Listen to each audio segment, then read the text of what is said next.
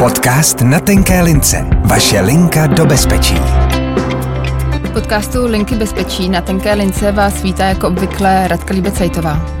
Společně se mnou je ve studiu také Kateřina Štočková Vavrošová, krizová interventka Linky bezpečí a psycholožka Centra Hladina. Dnes budeme mluvit o panické atace. Ahoj Káťo. Ahoj. Káťo, co je panická ataka a jak se projevuje? Mm-hmm. Tak eh, panická ataka je nějaká jako časově ohraničená epizoda hodně silného, intenzivního strachu a úzkosti, která začíná eh, náhle, vlastně člověk může třeba sedět doma před televizí a najednou se mu může tady ta jako masivní úzkost rozjet, ani nemusí vlastně vůbec rozumět tomu, co to spustilo.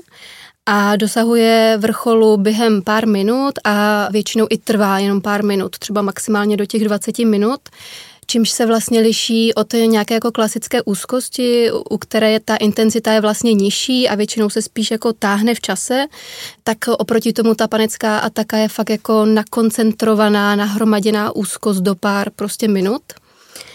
A projevuje se hodně výrazně na tělesné úrovni, kdy eh, takovými významnými příznaky jsou bušení srdce, člověku se stahuje břicho, stahuje se mu hrudník, eh, může mít návaly horka, které se můžou střídat s návaly jako chladu, eh, může se třást, potit a co je taky hodně významné, tak je takzvaná hyperventilace, kdy ten člověk vlastně hrozně zrychleně a povrchně dýchá, což vede k tomu, že se vlastně že nemáme v těle dostatek okysličené krve a v důsledku toho vlastně člověku je třeba na omdlení a, a to vlastně ještě umocňuje ten jakoby panický prožitek.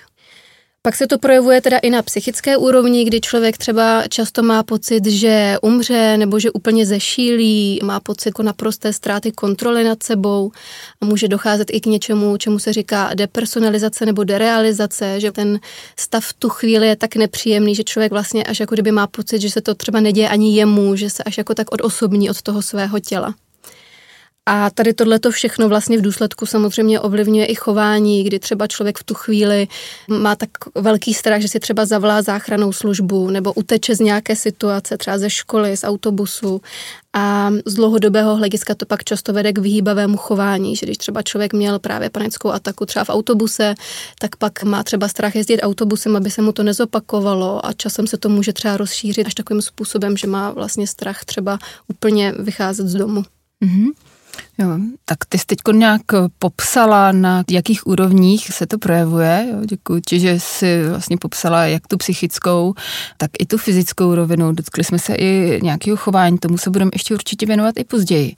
Ten tělesný stav, který evokuje vlastně nějaký jako až eh, stav infarktu, jo, zástavu srdce, mm-hmm. může se tomu i připodobnit a v takové situaci si lidé často volají záchranku ta většinu teda dopraví do nemocnice, člověk podstoupí nějaké vyšetření, může se stát, ale že se s tím poradí i doma nějak sám. Jo? Mm-hmm. A jaké jsou potom další kroky? Co s tím tedy? Mm-hmm.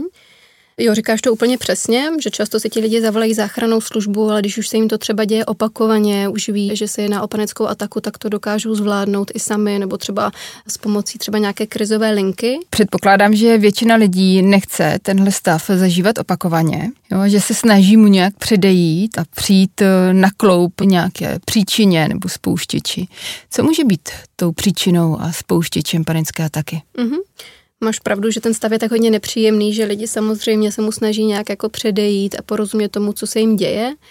A z tohohle ohledu je důležité rozlišovat příčinu a spouštěč, protože to jsou dvě rozdílné věci. A Vítek Čelikovský z Centra Hladina má proto moc hezkou metaforu, kdy vlastně tu panickou ataku připodobňuje k nějaké jako lavině, která se masivní obrovskou jako silou prostě řítí z toho svahu a vlastně vysvětluje, že tou příčinou, proč ty laviny vznikají, tak může být třeba to, že dlouho sněží, ten sníh se tam jako vlastně hromadí, do toho třeba mrzne, svítí na to sluníčko. A tím spouštěčem pak vlastně může být nějaká úplná banalita, jo? že třeba někdo hodí sněhovou kouli tady na tu hromadu sněhu a spustí to tu lavinu. Takže když bychom si to zkusili převést na nějaké konkrétní příklady, tak ehm, Vlastně tou příčinou můžou být nějaké tělesné příčiny, třeba hormonální poruchy štítné žlázy a podobně. Často tou příčinou může být také nějaká traumatická zkušenost, třeba nějaký zážitek nějakého napadení, šikany, zneužití, domácího násilí.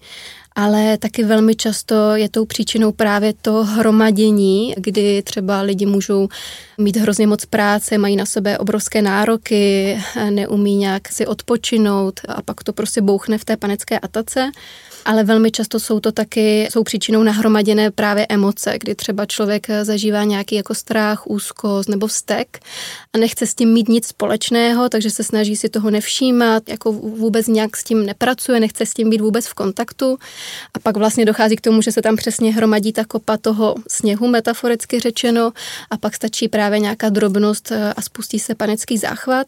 A těmi spouštěči teda můžou být fakt nějaké vlastně banality. Často to je třeba nějaká myšlenka, jestli třeba člověk může říct, že kamarádovi zjistili před třeba týdnem rakovinu, mě teďka píchlo v boku, co když mám taky rakovinu. V případě traumatu to často může být třeba jenom nějaká vůně nebo nějaký zvuk, který mi připomene tu traumatickou událost a už to spustí tu paniku ale taky se často setkáváme s tím, že tím spouštěčem jsou třeba drogy nebo alkohol. Často to je třeba marihuana, kdy vlastně ti lidi mají pocit, že eh, třeba když si dali tu trávu, že to pak způsobilo ty panické ataky, ale velmi často to je jenom vlastně o tom, že oni měli třeba potlačených spoustu těch emocí a najednou, eh, když si dali tu trávu, tak jako vlastně nekontrolovatelným způsobem se to všechno vyvalilo ven. Mm-hmm. Říkám si, že hledat tu příčinu a ten spouštěč je docela nějaká jako práce a že to nejde, tyhle okolnosti a dohledání té příčiny a spouštěče najít hned. Jo.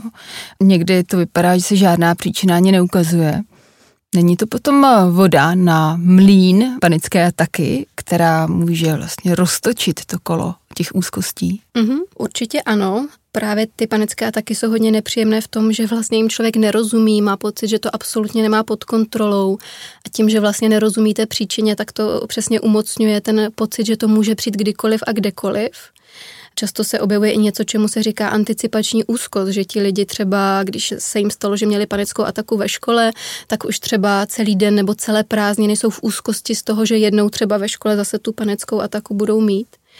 Takže mi přijde důležité, že tady u těch lidí, u kterých se třeba na tu příčinu nepodařilo přijít, nebo se to zatím nedaří, tak mi přijde důležité je minimálně nějak jako informovat o tom, co to ta panická ataka je, co se v tu chvíli děje v jejich těle, že na to vlastně nemůžou umřít a vlastně jim nabídnout nějaké nástroje, co aspoň v tu chvíli s tou panickou atakou můžou dělat, jak ji zmírnit mm-hmm. nebo jak ji přečkat. Takže nabídnout nějaké porozumění. Mm-hmm.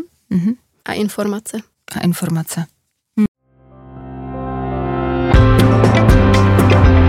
Podcast na tenké lince. Vaše linka do bezpečí. Hmm. Pojďme k tomu samotnému prožitku. Co může pomoci při prožívání panické ataky? Jo, pokud se objeví akutně, náhle. Mm-hmm. Tak pokud člověk už má tu zkušenost tím, že už to třeba zažil, už to pozná, že to je ta panická ataka, tak často vlastně vůbec tohle je to první, co ti lidi udělají, že si jako sami pro sebe řeknou, že to, co teďka zažívám, je panická ataka, že na to nemůžu umřít a že to přejde za chvilku. Někteří si to třeba už i napíšou na papíre, který si dají do kapsy nebo do peněženky, aby si to v tu chvíli mohli vytáhnout. Potom vlastně je fajn něco, čemu se říká grounding, takzvané uzemnění, protože ti lidi vlastně v tu chvíli mají pocit, že úplně ztrácí pevnou půdu pod nohama takže je vlastně fajn, aby se třeba opřeli o něco pevného zádama, třeba o zeď, o strom, klidně i jako zapérovali s těma zádama, aby se fakt ujistili, že je to udrží ta zeď, zeď nebo ten strom, aby se třeba i pevně jako usadili v nějaké dobré židli, prošlápili si nohama zem a fakt si ověřili, že i ta země je pevná. Zabalit se třeba do deky. Klidně. Dát si nějakou hranici. Mm-hmm. A potom, co velmi pomáhá, tak je vlastně hluboké dýchání, právě protože to, co umocňuje celý ten nepříjemný zážitek, je ta hyperventilace. To, jak ten člověk zrychleně dýchá, takže my potřebujeme, aby ten člověk vlastně ten dech sklidnil a prohloubil, aby se do těla dostalo dost okysličené krve, aby se i ten mozek okysličil a břicho a další části těla, které jsou odkysličené nebo odkrvené. A v tu chvíli je fajn třeba začít nějakým hlubokým výdechem a pak pomalu dýchat, třeba počítat do pěti, hluboce se nadechnout. Pak je fajn třeba i zadržet dech, v tom zadržení dechu taky zůstat třeba na pět dob a pak na pět dob zase vydechovat. A existuje třeba i aplikace Nepanikař, která je zdarma, člověk si ji může stáhnout do telefonu a ona vlastně člověka dokáže tím dýcháním provést, protože samozřejmě, když člověk má tu paniku, tak je hrozně těžký si vůbec tady na tohleto vzpomenout. Takže je fajn si třeba tu aplikaci zapnout a, a ona už bude počítat za nás a provede nás tím dýcháním. Tak ještě mě k tomu napadlo, že v tu chvíli je fajn pracovat se smysly. Hodně může pomoct něco, čemu se říká experiment pěti smyslů, mm-hmm.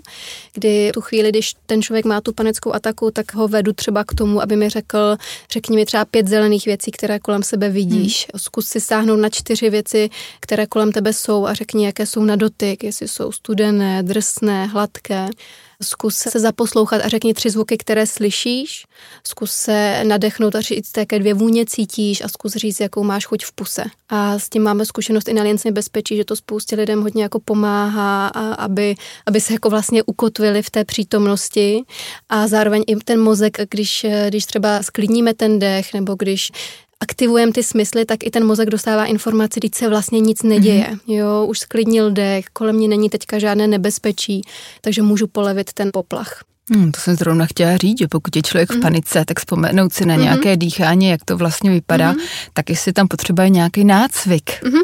Jo, určitě, určitě je fajn si to trénovat, když je člověk v klidu, třeba pět minut prostě před spaním si dýchat, eh, trénovat tady to dýchání, aby už mu to pak vlastně naskočilo automaticky. Mm-hmm tím se dostáváme k tomu postupu v tom mezidobí, mm-hmm. jo, mezi těmi a taky mezi tou panikou.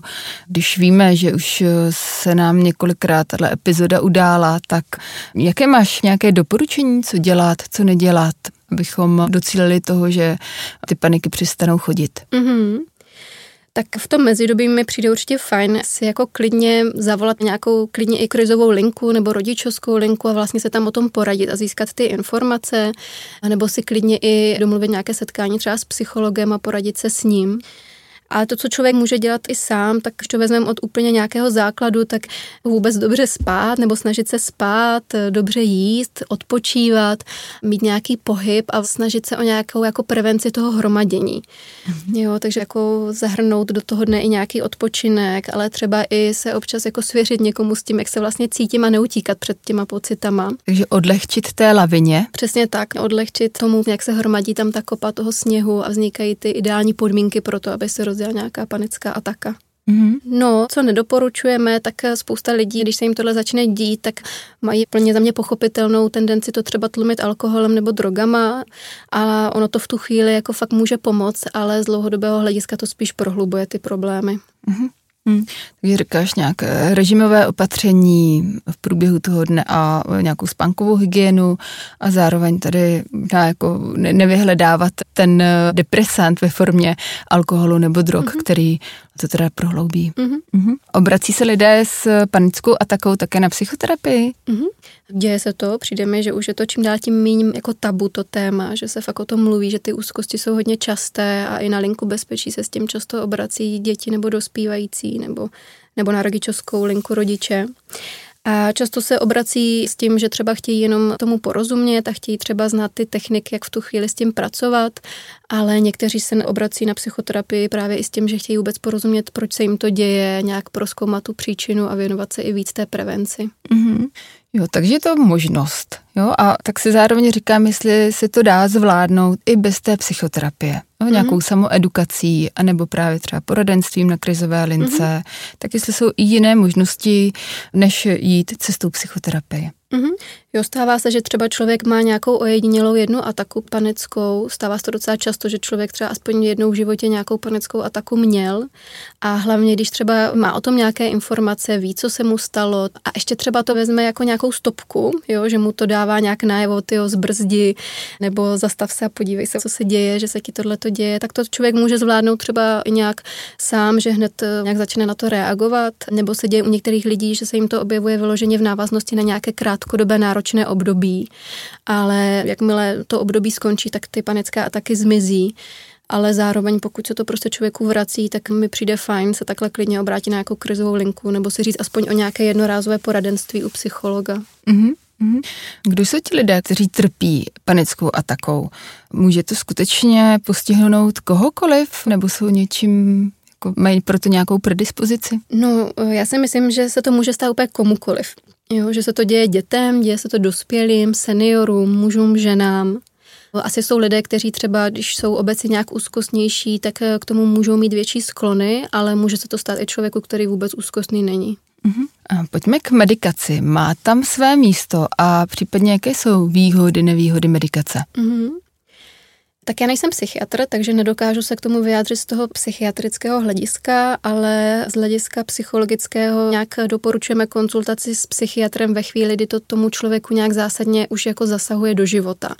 Kdy už třeba kvůli tomu přichází o zážitky, má problém jíst, má problém spát, nedaří se mu učit do školy a podobně, tak v tu chvíli je fajn, aby se poradil s psychiatrem a pak mi ale přijde vždycky důležité, že ta medikace je fakt jenom podpora, jo? že ona nevyřeší ten problém. Takže vždycky, i když člověk bere nějakou medikaci, tak je hodně důležité eh, se snažit nějak jako pracovat eh, i na tom, aby se mi to takhle nevracelo, aby se mi to nedělo. Mm-hmm. Hmm.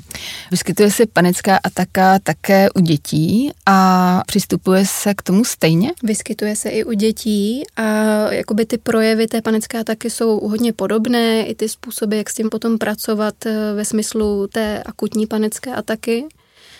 To, v čem já vnímám velký rozdíl, je, že tam potřebujeme hodně spolupracovat s rodiči, protože děti samozřejmě čím mladší, tak tím mají menší schopnost si nějak vůbec uvědomit, co se v nich děje, nějak to předat do slov.